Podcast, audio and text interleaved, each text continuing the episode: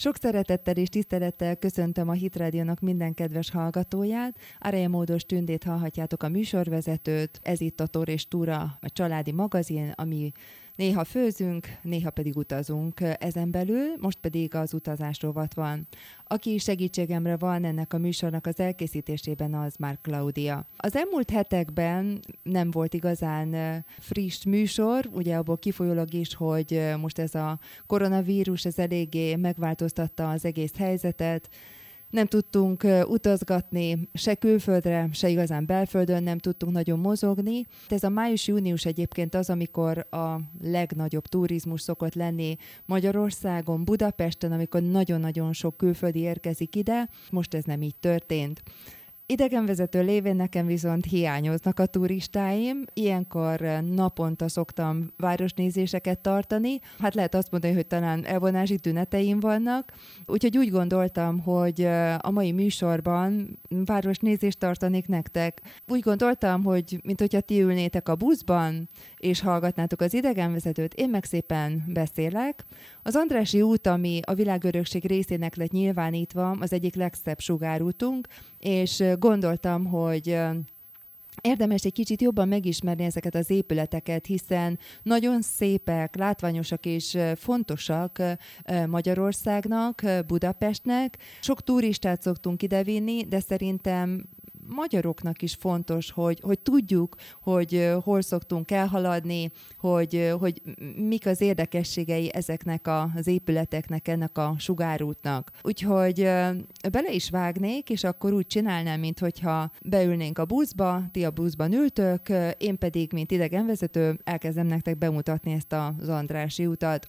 Úgyhogy, hölgyeim és uraim, sok szeretettel köszöntöm Önöket Budapesten, és az egyik legszebb sugárútunkat fogjuk nem sokára elérni. Sajnos elég nagy forgalomra számíthatunk, úgyhogy lassacskán fogunk haladni, de hát ez semmi problémát nem jelent, hiszen nagyon szép épületeket fogunk látni. Az Andrási út, ami az egyik legkiemelkedőbb sugárútja magának Budapestnek 2,2 km hosszúságú, és már 1977-ben városképi védettséget kapott. 2002-ben viszont a világörökség részének is nyilvánították ezt a nagyon fontos sugárutat, aminek valóban ez is volt a legelső elnevezése, hiszen 1877-ben uh, Sugárút néven szerepelt. 1885-től lett Andrási út, majd aztán volt egy olyan időszak, egy elég rövid időszak szerencsére, 1949-ben, amikor Stalin útnak nevezték el. Stalinnak a 70. születésnapja alkalmából nevezték át ezt a nagyon szép utat Stalin útnak. Aztán utána az 50-es években, 1956 és 57-ben Magyar Ifjúság útja lett a neve, majd aztán ezután Népköztársaság úgy lett, ahogy emlegettük, egészen 1990-ig, és akkor visszakapta az Andrási nevet.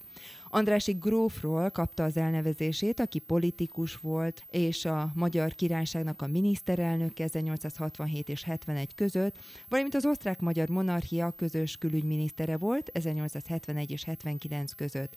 Egyébként szabadkőműves volt. Szlovákiában született 1823-ban, és Horvátországban halt meg 1890-ben. Andrási nagyon sokszor járt Londonban és Párizsban, és amikor Párizsban járt, akkor nagyon megtetszett neki a Champs-Élysées, ami szintén egy nagyon elegáns útvonala magának a Párizsnak a szívének, úgyhogy úgy gondolta Andrási, hogy mennyire jó lenne, hogyha valóban Budapesten is lenne egy ilyen nagyon szép sugárút, hiszen ezen a részen földszintes házak voltak, gyárak álltak, volt egy-két gyár tehát, szőlőskertek voltak, kővárosias volt, tehát hogy eléggé jelentéktelennek tűnt ez az egész terület, hiszen a forgalmas útvonal ekkora Király utca volt, ahol aztán után minden előfordult, mindenféle járművek, tyúkok, állatok az úton, úgyhogy elég kaotikus volt, és nem volt igazán szép. 1841-ben már egyébként Kossuth Lajosban felmerült az az ötlet, hogy kellene egy nagyon szép fasort, egy ilyen parkos, fás útvonalat építeni a Lánchídtól egészen ki a Városligetig, és aztán 1868-ban Andrási, tehát előállt ezzel a tervével, amikor a Pest-Buda Szépítési Vegyes Bizottságnak az alakuló ülése volt, akkor indítványozta ezt. Ugye ő rá, tehát mivel hatással volt a Párizs és Anzelizé, ezért gondolta, hogy itt mindenképpen fölveti ezt az ötletét. 1870-ben egyébként megkapta az engedélyt az építkezés, úgyhogy a képviselőház adta ki az engedélyt a vállalkozásnak a beindítására, és hát jó néhány képviselő úgy gondolta, hogy azért mégiscsak ez egy luxus beruházás, és túl sokat költenénk erre, de azt hiszem, hogy valóban megérte ennyit költeni, mert egy nagyon szép sugárutat alakítottak ki. 207 földszintes házat kellett lebontani, a talajt el kellett egyengetni, pincéket, emésztőket kellett feltölteni, új csatornát kellett kialakítani, és a közvilágítást is kiépítették. Egészen 1876-ig az oktogonig haladtak, és aztán 1877-ben egy évre rá viszont már az egész szakasz elkészült, és át tudták adni. De nem lehet azt mondani, hogy már teljes mértékben mindenki a helyén lett volna, beköltözött volna az épületbe, hiszen az utolsó telkek csupán csak 1884-ben keltek el. Aztán 1885-ben, amikor volt egy országos kiállítás, Ferenc Ferenc József császár itt hajtott végig. Ugye akkor ő már magyar király is volt és úgy alakították ki az Andrási utat, hogy három szakaszra szabdalták föl. Tulajdonképpen nem olyan radikális szabdalásra kell természetesen gondolni, hanem egy ilyen elegáns átmenetre, ugyanis az első szakasz, hogyha belvárosból indulunk, az a legforgalmasabb része, és itt lehet látni a három-négy emeletes nagyon szép palotákat, és itt az utcának a szélessége, vagy a sugárútnak a szélessége 34 méter.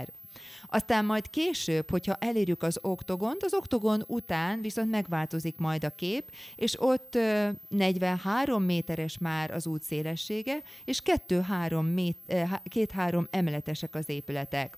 Aztán, hogyha a Kodály köröndöt érjük el, onnan pedig a Városligetig jön a harmadik szakasz, és ott viszont egy-két emeletes, inkább villákat lehet látni, és sokkal több fa szegélyezi az utat. Úgyhogy az az a szakasz, amit a leginkább az arisztokraták kerestek, de ne fussunk annyira előre, hanem inkább most általánosságban vegyük azt, hogy kik is laktak ezen a részen. Azt lehet mondani, hogy a társadalomnak minden rétege megtalálható volt itt. Arisztokraták, bankárok, földbirtokosok eh, sorra építették a szebbnél szebb épületeket, eh, palotákat. Eh, nagyon sok biztosító társaság és bank is megnyitotta itt a székhelyét, és kávéházak. 40 kávéház volt itt az Andrási úton annak idején, most is elég sok van, tehát annak idején a patinás patinásabbnál patinásabb voltak itt egymás mellett. Egy eléggé egységes útvonalat láthatunk, a meghatározó stílusa ennek a neoreneszánsz, és ez abszolút mértékben egyeduralkodó volt akkor itt Budapesten. Nagyon kevés középületet építettek föl, a ringen például Bécsben egyetlen egyet sem engedélyeztek, de itt igen. És hát természetesen, mivel ez egy újdonságnak számított annak idején, a pesti hölgyek is úgy gondolták, hogy itt lenne a legjobb korzózni. Ugye a korzó 70-es években, 1873-ban ott a Dunaparton ki lett alakítva, de hát ugye valami újdonság kellett, és akkor ide átjöttek, úgyhogy itt sétálgattak a pesti hölgyek. Természetesen a homlokzati részen, ami az András út felé nézett, ott voltak a legszebben kialakított balkonok is, erkélyek is. Az első emeleten, a házaknak az első emeletén volt jellemzően a házi uraknak a lakása, tehát a tulajdonosnak ott volt a házi, a tulajdonosnak ott volt a, a lakása, és, és hát ezek szép nagy méretű lakások voltak. Télen általában itt tartózkodtak, nyáron pedig mentek a birtokuk magukra. A második emeleten már fele akkora lakásokat alakítottak ki, mint az elsőn, és azokat már bérelni lehetett, és ott pedig, ahol az udvarra néztek a lakások, illetve a mellékutcára, ott általában egy, illetve három szobásak voltak a lakások, tehát itt tulajdonképpen már a szegényebbek is laktak. És aztán a második világháború után aprózták fel. Na most már egy kicsikét tovább haladunk, itt láthatjuk a szebbnél szebb boltokat, márkás holmikat lehet itt vásárolni ezen a szakaszon, úgyhogy azt lehet mondani, hogy a rendszerváltás után 90-es években egyre nyitották meg a boltokat ezeket a nagy nevű cégek, és ezeket lehet látni jobb és balkész felől. De ami nekünk az egyik legszebb épületünk, mint egy gyöngyszem itt, itt az Andrási úton, az balkész felől található. Hogyha balra tekintünk, akkor itt lehet látni az állami operaházat. Az állami operaház, ami 1875 és 1883 között épült fel. Hát akkor, amikor eldöntötték, hogy egy operát kéne építeni, ugyanis egyre jobban népszerűbbé vált a 18. századtól az opera játszás, és 1840-es évektől már rendszeresé vált, akkor már felmerült az az ötlet, hogy valóban kellene egy, egy fix helyet, egy állandó helyet kialakítani az operaháznak. Egy nemzetközi pályázatot hirdettek meg, amiben valóban Európában nagyon ismert építészek vettek részt, és Iből Miklós volt az, aki megnyert ezt a pályázatot. Igen, nem, de hol építsék fel ezt az operaházat?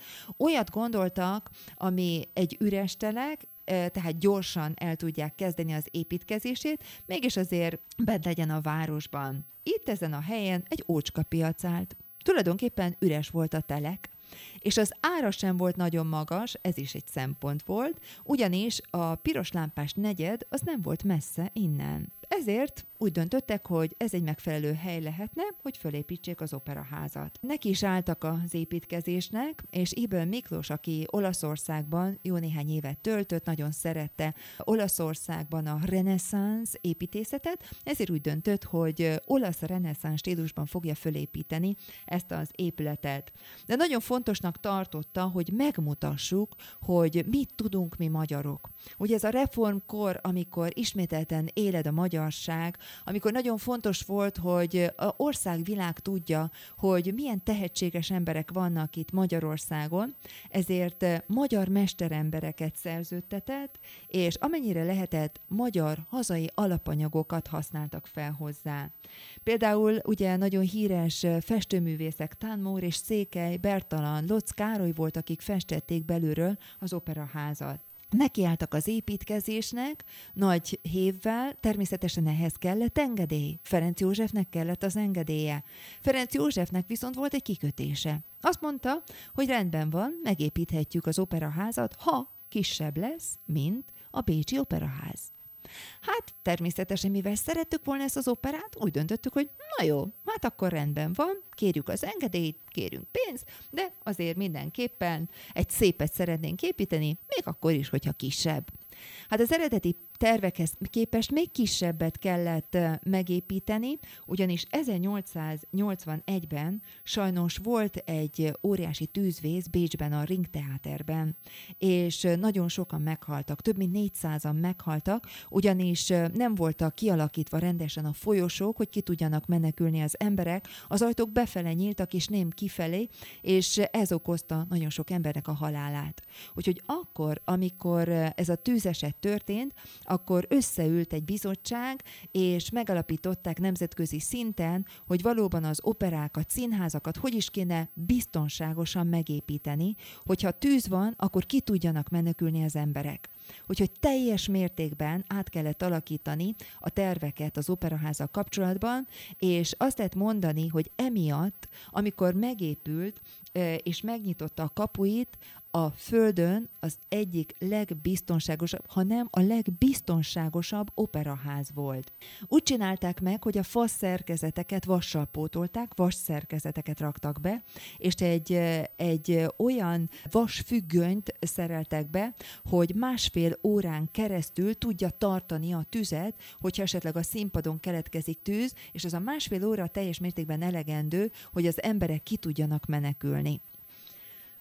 Szépen elkezdték építeni az operaházat, igen ám, csak hogy mindig kellett a pénz, és hát így tolódott és tolódott. Sokkal rövidebb idő alatt szerették volna megépíteni. Úgy gondolták, hogy azért nem fog kilenc évig tartani ez az építkezést, hanem egy olyan három év, maximum öt év, de hát aztán mivel, mivel húzódott az építkezés, ezért csak 1884-ben tudták átadni. Akkor, amikor volt az átadás, természetesen meghívták Sziszit és Ferenc Józsefet, akik nem ott mentek be, ahol a többiek. Ugyanis az operaháznak három, azt lehet mondani, hogy főbejárata van. Az a bejárat, amit az utcafrontról látunk, az Andrási útról, ott mentek be természetesen a nézők, de viszont bal oldalt is van egy bejárata, ez pedig a királyi bejáró, ugyanis természetesen Ferenc József és Sziszi nem akart ott bemenni, inkább az etiket miért sokkal fontosabb volt, hogy ők másik bejáraton közlekedjenek, és a jobb oldalán az épületnek, ott pedig az opera énekesek tudnak még a mai napig is bemenni az épületbe. Tehát három fő bejárata van. Úgyhogy bementek, tehát a királyi lépcsőn, hogyha a királyi lépcsőn megy föl az ember, úgy képzeljük el, hogy ott szemben pontosan a lépcsőnek a felső részén egy hatalmas nagy, gyönyörű, szép tükör van. Ez a tükör azért lett elhelyezve, hogy akkor, amikor megy föl az uralkodó, hogy a mindenkori uralkodó, most például, ha jönnek külföldről királyok, királynők, akkor szintén ezt használják, vagy a miniszterelnök, a köztársasági elnök szintén ezt szokták használni, akkor, hogyha fölér az ember a tetejének a lépcsőnek, ne kelljen hátra nézni hogy láthassa, hogy mennyire szépen van megcsinálva a királyi lépcső, ezért a tükörből látni lehet mindent. Úgyhogy így nem kell, hogy megfordítsák a fejüket, ugyanis az etiket szempontjából annak idején ez nagyon fontos volt, hogy ne forgassák a fejüket az uralkodók, hanem csak szépen, egyenesen előre nézzenek, méltóság teljesen, ezért fölérnek, ott van a tükör, és a tükörből látják nagyon szépen ezt a helységet. Utána pedig át tudnak menni a királyi páholyba. A királyi páholy, ahova csak uralkodók léphetnek be, na persze meg a takarítónő. És a királyi páholy az, ami sokkal nagyobb, mint az összes többi páholy. Mellette van még két páholy, a bodyguardnak, a testőröknek. Ide az uralkodó tehát beült, Sziszivel, és elkezdődött a bánkbán, Hunyadi László, és hát egy idő után elkezdett a legenda szerint feszengeni Ferenc József. És úgy döntött, hogy el is megy. Hát mindenki meg volt ezen döbbenve, hogy mi van ezzel az uralkodóval, mi van Ferenc Józseffel, mi a probléma, mi nem tetszik neki. És hát megkérdezték tőle udvariasan, hogy de mégis mi az oka, hogy úgy döntött, hogy távozik. Erre azt mondta Ferenc József, hogy na jó, rendben van, ez az épület tényleg kisebb. Kisebb ez az operaház, mint a Bécsi. Na de sokkal szebb.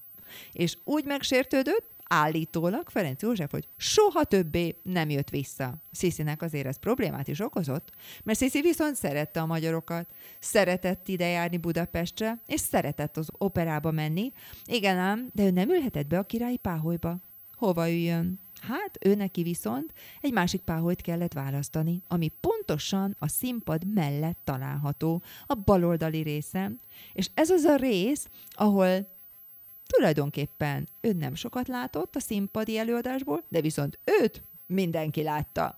Úgyhogy ez is volt a lényege, hiszen ugye fantasztikusan karcsú volt, szép volt Sziszi, és így mindenki megcsodálhatta az újabb és újabb hajkölteményét, vagy a nagyon szép ruháit. A belső résszel kapcsolatban még van egy-két érdekesség, hogy az arisztokrácia járt ide, hiszen egy jegynek az ára elég magas volt, ugyanis annyi volt, mint két lónak Úgyhogy két ló azért nem volt igazán olcsó, úgyhogy ennyit kellett fizetni azért, hogyha valaki el akart menni az operaházba. Igen, nem bemegyünk az operaházba, és hát ugye annak idején is hát az emberek úgy gondolták, hogy jó tudni az eseményeket, tulajdonképpen ez egy társasági esemény volt a számukra, és hát ebből kifolyólag fontos volt tudni, hogy mi történik a szomszéd páholyban, vagy lent mi történik. Ahhoz, hogy jobban lássák, minden egyes páholyba behelyeztek egy tükröt, ugyanis a tükrön keresztül ráláttak azokra a szögekre is, amit egyébként nem is nagyon lehetett látni. És hát ugye megvolt akkor már a téma, most ugye közösségi médiákat használnak az emberek, annak idején viszont az operaház volt egy ilyen hely. És minden egyes páholyban lehet találni egy kanapét. Ez a kanapé viszont nagyon praktikus volt, hiszen az operák annak idején nagyon hosszúak voltak, úgyhogy ide le lehetett heveredni, és lehet egy kicsit szunyókálni. Az unalmasabb részeken, aztán utána fölébredtek, és aztán szépen folytatták ugye az operának a az élvezését, úgyhogy meg hát esetleg ugye a szünetekben az étkezést, a büfézést, a társaságot, úgyhogy ez nagyon fontos volt annak idején.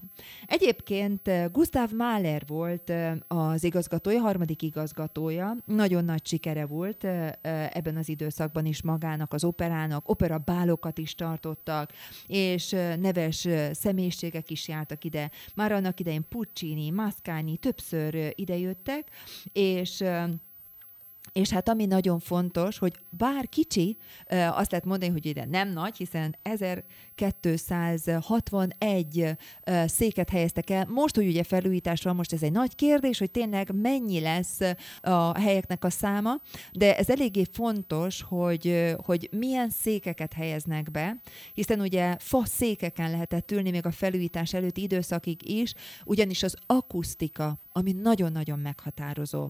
Van a Bernál skála, és itt állítják föl azt a rangsort, hogy melyik operának milyen az akusztikája. Ennek az operának Európában a második legjobb akusztikája van. Az első, az Milánóban található Olaszországban, az a Scala. Tehát mi nagyon büszkék lehetünk rá, hogy nem csak hogy szebb a mi operaházunk a Bécsitől, hanem még az akusztikája is jobb. Sőt, még a párizsi Garnier operátor is jobb ennek az akusztikája.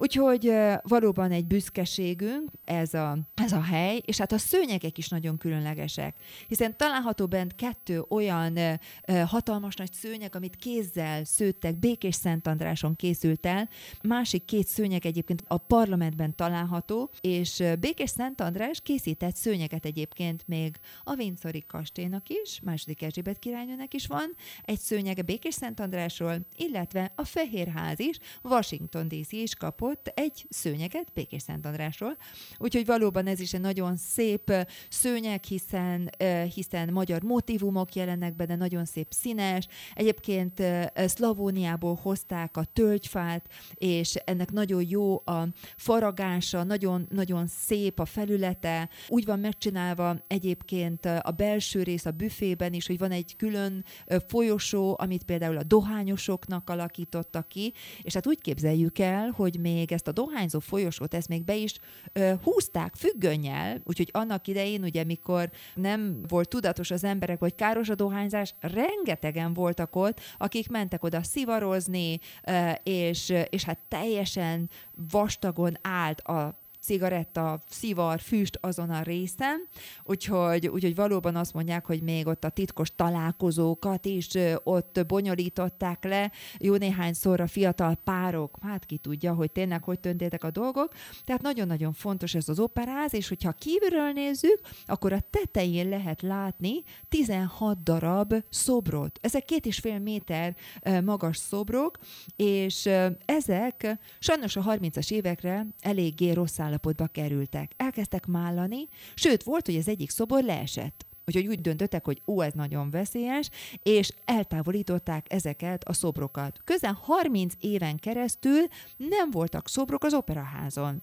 És aztán 1963-ban cserélték le ezeket a szobrokat, egyébként nagyon sokáig a Margit szigeten álltak már a kész szobrok, és aztán utána fölhelyezték ezeket az újabb, divatosabb a zeneszerzőknek a szobrait. Úgyhogy itt lehet látni például az épületnek a tetején Mozartnak, Verdinek, Wagnernek, eh, Monteverdinek, Csajkovszkinak, Beethovennek, csak hogy a legnagyobbakat említsem a szobrait. Ez tehát, eh, ami egy nagyon érdekes hely, ugyanis a pince rendszere az például, ami óvóhely volt annak idején a második világháborúban, hiszen voltak ott eh, források, ami, ami abszolút mértékben megfelelő volt az operaénekeseknek és a családjaiknak is, hogy ott átvészeljék ezt a nagyon kemény időszakot. Úgyhogy az operaház az, amit tehát balkész felől láthatunk, és hogyha átnézzünk a másik oldalra, itt pedig az állami balettintézetet láthatjuk.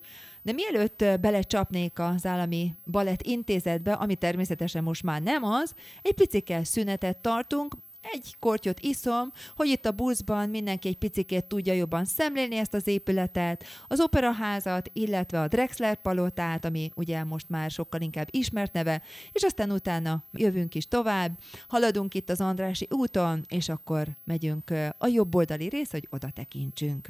No, tehát a Drexler Palota, vagy az Állami Balettintézet. Ha jobb kész felé pillantunk, akkor itt lehet látni tehát ezt a nagyon szép épületet, amit eh, Lechner Ödön eh, volt az egyik építésze, aki megépített.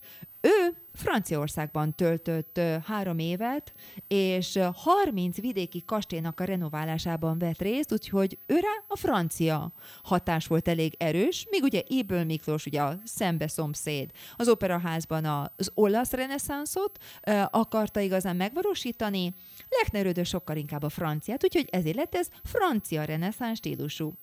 Eredetileg ez a MÁV nyugdíjintézet bérházának készült el, ahol 24 bérlakást alakítottak ki. Aztán nem sok évvel később, már az 1880-as években tulajdonképpen két évvel később megnyitott a Drexler kávézó és étterem. Ez egy három emeletes kávézó és étterem volt. Drexler Béláról, aki a bérlője volt, őróla kapta az elnevezését. A félemeleten volt egy külön terem, itt volt található söröző, női szalon, tekepálya, játékterem, gőzfürdő és villanyvilágítással is rendelkezett. Úgyhogy el lehet mondani, hogy nagyon modern volt ez az épület.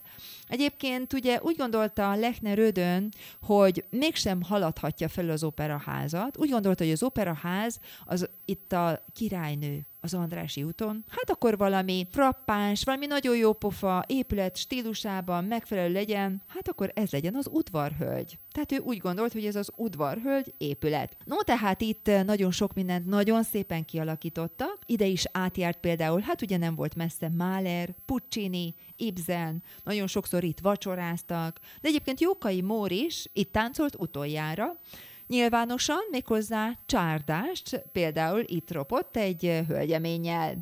Ez az épület, ami tehát először egy bérház volt, és aztán 1949 és 1997 között az Állami Balett Intézet volt, úgyhogy nagyon sok külföldi művész látogatott ide, balettmesterek, koreográfusok, bemutató órákat tartottak itt, úgyhogy tényleg nagyon aktív volt itt a balett élet, és aztán 1997-ben az önkormányzat adta el ezt a nagyon szép épületet, és hát kézről kézre jár járt maga az épület, egy magyar KFT vásárolta meg, utána egy izraeli cégnek a kezébe került, majd aztán egy portugál cég vette meg, és 1914-ben a katari uralkodó család egyik tagja, egy sejk, aki a Katari Iszlám Banknak az elnöke, ő vásárolta meg, és hát láthatjuk, hogy sajnos még mindig nem igazán vált azzá, amivé kellene, hogy váljon ez a gyönyörű szép épület tényleg, hogy az emberek tudják élvezni.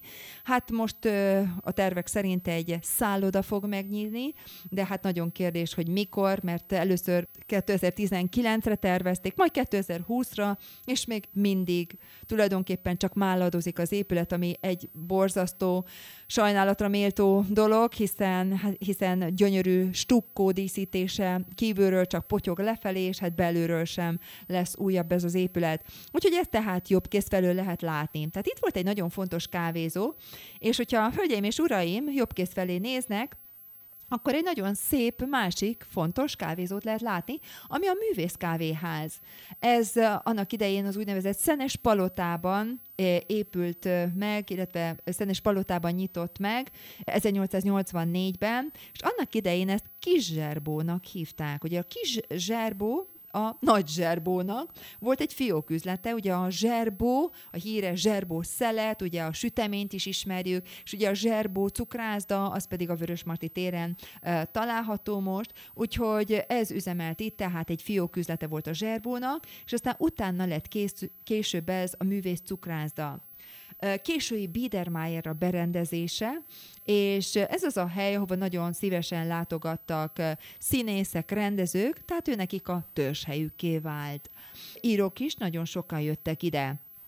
Egyébként 1973 óta iparművészeti védettség alatt áll ez a kávézó, úgyhogy érdemes ide is betérni. Nagyon szép a belső része, tehát ez is egy kicsit visszaadja ezt a 19. századi osztrák-magyar monarchiának a, a, a hangulatát, úgyhogy itt is érdemes süteményt, egy kávét elfogyasztani.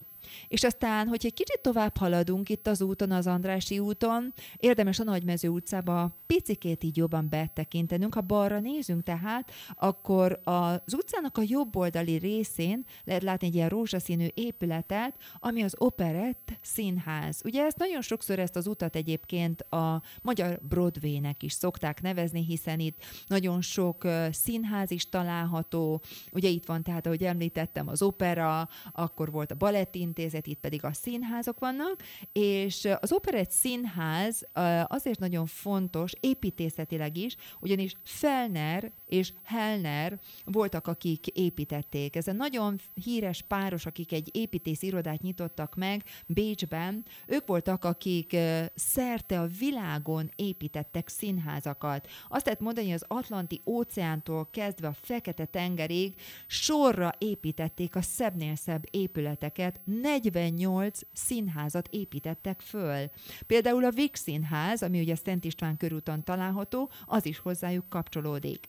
És tulajdonképpen egy mulató volt kezdetben, és aztán utána 1899-ben csődbe ment, aztán varietéként funkcionált, és aztán 1923-tól lett a fővárosi operett színház. Itt ebben az utcában még lehet találni valami érdekeset a földön. Ugyanúgy, hogyha elmegyünk Hollywoodba, ugye ott van a hírességeknek a sétánya, a Walk of Fame, és itt pedig a halhatatlanok sétánya magyar formában megvalósult. Hogyha lenézünk, tehát itt lehet látni különböző színészeknek, színésznőknek, operaénekeseknek, táncművészeknek a lábnyomait cipőben, bár van most már mezítláb is, közel száz ilyen nyomot lehet itt látni, úgyhogy ha valaki arra jár, és én ajánlom a kedves utasoknak, hogy gyalogosan is sétáljanak be a Nagymező utcába, és itt lehet látni tehát ezeket a lábnyomokat, kéznyomokat. Hofi Gézának is itt van egy szobra, egy nagyon kreatív szobra, illetve itt található a Tália Színház, valamint a mai Manóház. A mai Manóház szerintem Budapestnek az egyik legérdekesebb és legszebb épülete, ugyanis kerámiával van a homlokzata díszítve, teljesen szinte beborítva. Ugyanis mai Manó, ő egy udvari fényképész volt, és egy szakíró, és uh, itt volt neki a műterme. Zsolnai mázas pirogránit borítása van, illetve zöld majolikával borították be, úgyhogy ezért érdemes kívülről is részletesen megnézni a díszítő elemeket, hiszen gyönyörűség. De hogyha bemegyünk, itt pedig egy nagyon érdekes fényképésznek a kiállítását lehet látni. Ugye ő volt az udvari fényképész, tehát ugye a 19. századról is nagyon különleges, érdekes képeket lehet látni. Hát ugye itt haladunk szépen tovább, elérkezünk lassacskán a jobb oldali részre, hogyha bepillantunk, a jobb oldali részre, hogyha ide nézünk, akkor itt pedig láthatjuk, hogy Párizsi nagyáruház amit nagyon sokáig divat csarnoknak neveztek, és ez egy nagyon különleges épület, hiszen ugye nagyon sokáig valóban áruház volt. Ez volt Budapestnek, igazán azt lehet mondani, hogy az első klasszikus áruháza, ami 1911-ben nyitott meg. 1909 és 11 között volt egy átalakítás itt ezen az épületen, ugyanis annak idején itt egy kaszinó volt. Ez a kaszinó, a Terézvárosi kaszinó, aminek eh, nagyon patinás volt a bálterme az, ami tulajdonképpen megmaradt. Tehát azért is érdekes ez az épület, mert a külső homlokzati része sokkal később épült, mint a belső része, ahol a locterem található. Ugyanis akkor, amikor úgy döntött Goldberger Samuel, hogy megveszi ezt az épületet, önnek egyébként már volt egy üzlete, volt egy áruháza a Kerepesi úton, de sajnos ez 1903-ban megsemmisült tűz miatt. Itt egy elektromos tűz okozta ezt a hatalmas nagy tüzet, és 14-en haltak meg, sőt, sajnos Goldbergernek a felesége, aki próbált kiugrani ugye erre a kifeszített ilyen nagy ponyvára, amit szoktunk sokszor látni ugye a filmekben, a negyedik emeletről elvétette az ugrást, és sajnos szörnyet halt az asszony. Goldberger nem adta föl, és úgy döntött, hogy ő fog nyitni egy igazán nívós, egy igazán minőségi áruházat, úgyhogy ehhez keresett egy új helyet, és ez nagyon megtetszett neki itt az Andrási úton. Úgyhogy ehhez, hogy viszont tényleg az ő igénye szerint legyen kialakítva, valamennyire át kellett építeni a homlokzatát, tehát ez történt meg a 20. század elején, és a páltermet viszont megtartották, ahol egy kávézót alakítottak ki. Hat emeletesre alakították ezt az áruházat, hiszen hat gyermeke volt magának Goldbergernek, és úgy gondolta, hogy mindegyik kapjon egy-egy osztályt, egy-egy emeletet. Úgyhogy tulajdonképpen teljesen felül ö, osztotta el. Ez egy harmad osztályú áruház volt, ugyanis Bécs volt természetesen akkor, ami az első osztályú árut kínálta, de hát annak ellenére, hogy harmadosztályú áruk voltak, vagy harmadosztálynak számított az áruház, nagyon patinás volt és nagyon minőségi volt. Egyébként 400 eladó kezdte el itt a munkáját, és nagyon fontos volt, hogy mielőtt elkezdik a munkát itt az áruházban, a párizsi nagy áruházban, hiszen a párizsi Bon Marché volt a példája. Mosolygó tanfolyamra kellett menni az embereknek, hogy szépen mosolyogjanak a vevőkre. Hát szerintem ez egy óriási ötlet, lehet, hogy most is ez kellene, hogy járjanak mosolygó tanfolyamra az emberek. Minden esetre nagyon-nagyon népszerű lett, és úgy alakították ki, hogy a hetedik emeleten egy szép nagy terasz volt, nyáron egy 400 fős étterem működött, és volt még egy sétatér is, télen pedig egy műjégpályát alakítottak ki. Úgyhogy szerintem egy fantasztikus hely lehetett annak idején is. Ez természetesen megváltozott a második világháború után, akkor lett ugye a divatcsarnok, és aztán utána pedig kézről kézre járt. Hát most is ugye ez, ez így van, sajnos az épülettel, a kávézóval, pedig hát ez a Lotz kávézó, ahol Lotz Károly festette meg a mennyezeti részét, tehát egy gyönyörű szép terem. Ugye abban a stílusban készült el, amit az operaházban is lehet látni. Tehát ugyanazok a festőművészek dolgoztak itt is, ugye ez ugyanígy visszaköszön. Na és akkor tehát így tovább megyünk innen egy picikét, és jobb kész felől pedig a Liszt Ferenc teret érjük el. Liszt Ferencről kapta az elnevezését, aki a Zene Akadémiát megalapította, és itt a Liszt Ferenc térnek a baloldali részén, a hátsó traktusban azt lehet mondani, ott található ez az Art Deco stílusú épület, ami tényleg nagyon szép, kívülről és belülről, és ugye ez, a, ez az a terület, ami, ami le van zárva az autók elől, és itt kávézók, éttermek vannak, és itt található két szobor Adinak, jobb oldalon, és Jókainak lehet látni a szobrát bal kézre. Jókai azért kapta ezt a helyet, ugyanis ebben az utcában lakott, és az első feleségétől ő 8 évvel volt fiatalabb, viszont a második felesége, hát az egy nagyon érdekes házasság volt, ott viszont más volt a korkülönbség, 74 éves volt Jókai, amikor feleségül vette Grósz Bellácskát, aki 20 éves volt. Úgyhogy ez egy érdekes házasság volt, és el is érjük az oktogont. Az oktogon, az okto, ugye 8 görögül, innen van az elnevezése, hiszen 8 ö, szöge van, és ez volt eredetileg egyébként az elnevezése. 8 szög tér.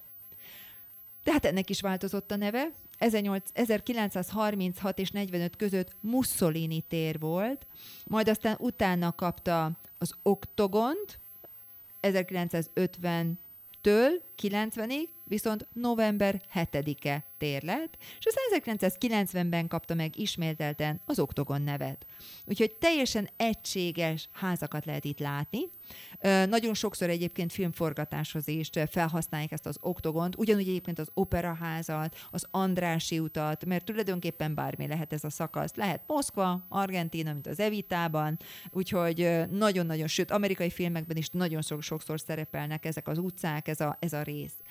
És egyébként az oktogon az, ahol a 30-as években először itt jelentek meg nagyméretű fényreklámok. Ugye most már nem igazán lehet látni Budapesten, de annak idején ezek nagyon népszerűek voltak, nagyon látványossá tették ugye a belvárost is, mint New Yorkban, a Times Square, hát annak egy kicsit hasonló változata lehetett.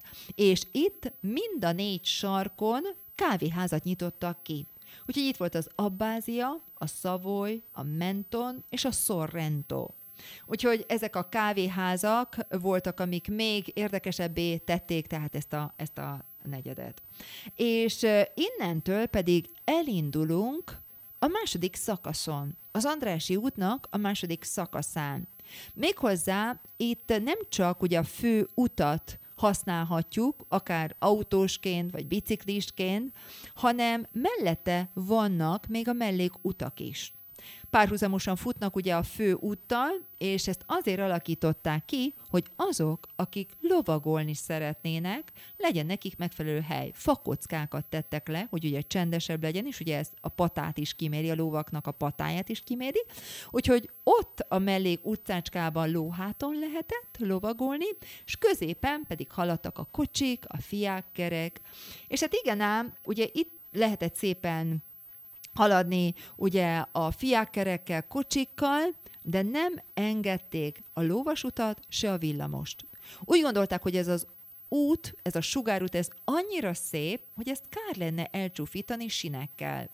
Úgyhogy emiatt úgy döntöttek, hogy kéregvasutat kéne kialakítani. Tehát a föld alá kéne menni. Úgyhogy emiatt elindult, most már ugye az M1-es vonal, a sárga vonal, amit kis föld alattinak is szoktunk nevezni. Annak idején ugye csak föld alatti volt az elnevezése, sőt, Ferenc József volt a legelső neve ennek a föld alattinak. A kontinensünknek, tehát hogyha szárazföldi kontinens vesszük, az első föld alatti, a föld alattia volt. Angliában, Londonban korábban nyitottak, de ami nagyon fontos, hogy ez volt az első elektromos föld alatti, a földön a legelső. 21 hónap alatt építették meg. 1894 és 96 között épült fel, illetve építették ki. 3,65 kilométer a hosszúsága egészen a Széchenyi fürdőig, de a Széchenyi fürdőnél már a föld fölé jött annak idején egyébként ez a kéreg vasút. 4,5 méter mélységbe építették, és itt pedig már így följött. Mivel Ferenc József nyitotta meg magát a vasutat, ezért őróra nevezték el, és annak idején baloldali volt a közlekedés. Ez, ami egy ilyen nagyon különleges, ugye itt, hogyha haladunk, és ahogy említettem, ugye itt már kisebbek lesznek a házak. Tehát itt azt lehet mondani, hogy ugye két-három emletesek, és mivel ugye megjelenik ez a plusz utca, ezért ugye több fát is tudtak ültetni. Itt már nem igazán lehet látni boltokat, mint az első részén, hanem megváltozik az egésznek a képe. Ugyanis az volt a cél ebben a három szakaszban, hogy az emberek érzékeljék, hogy mennek ki a forgalmas Budapestből egy nyugodt helyre, egy nagyon szép parkba a Városligetbe. Úgyhogy emiatt is egyre több és több növényzetet lehet látni, ahogy haladunk szépen a Városliget felé. És hát ugye itt, eh, ahogy megyünk, lehet látni ezeket a nagyon szép kandellábereket, és ezeket a kandellábereket 90-ben rakták le, és eh, hát ez nagyon fontos volt, hogy ne ilyen régi szocialista stílusú kandelláberek, lámpák legyenek itt, hanem valóban illeszkedjen magához a környezetéhez, magához az úthoz, és eh, tulajdonképpen innen az oktogontól már sokkal csendesebb az egész környék, az egésznek az atmoszférája megváltozik, és hát tulajdonképpen eddig jutottam az Andrási útban, mert hát lassacskán le is jár a műsoridő. A második, illetve a harmadik szakaszt majd folytatni fogom. Egyelőre eddig jutottunk el, de láttunk nagyon szép épületeket, Remélem, kedves hölgyeim és uraim, tetszett az Operaház, a Balettintézet, ami ugye a Drexler Palota, ugye ott a Broadway, az Andrási útról sok mindent megtudtunk. Most akkor elmegyünk ebédelni, egy ebédszünetet tartunk, hiszen ugye itt nagyon sok étterem is található, hiszen a nagykörutat értük most itt el az Oktogonnál, ugye ami annak idején egy holt ága volt a Dunának, amit aztán föltöltöttek, és aztán kialakították a sok éttermet, szállodát, úgyhogy most akkor városnézésünket megszakítjuk egy ebéddel, és aztán utána, majd ebéd után folytatjuk is a városnézésünket. Úgyhogy mindenkinek jó étvágyat kívánok, és kedves hallgatók. Remélem, hogy sok mindent megtudhattak a, megtudhattatok az Andrási útról buzdítalak benneteket, hogy menjetek és sétáljatok az Andrási úton, esetleg az oktogonig, biciklivel is tudtok közlekedni ott. Nagyon jó ki van alakítva ugye a bicikli út is, de tulajdonképpen végigmehetek egészen a Városligetig, és akkor már ismerni fogjátok azt a szakaszt, amit majd legközelebb fogok elmondani. Így akkor jobban tudjátok követni ezeket az épületeket is, hogy mi lesz jobbra, mi lesz balra, és aztán szépen így elérkezünk a hősök teléig. Nagyon köszönöm a figyelmeteket, minden jót kívánok, sziasztok!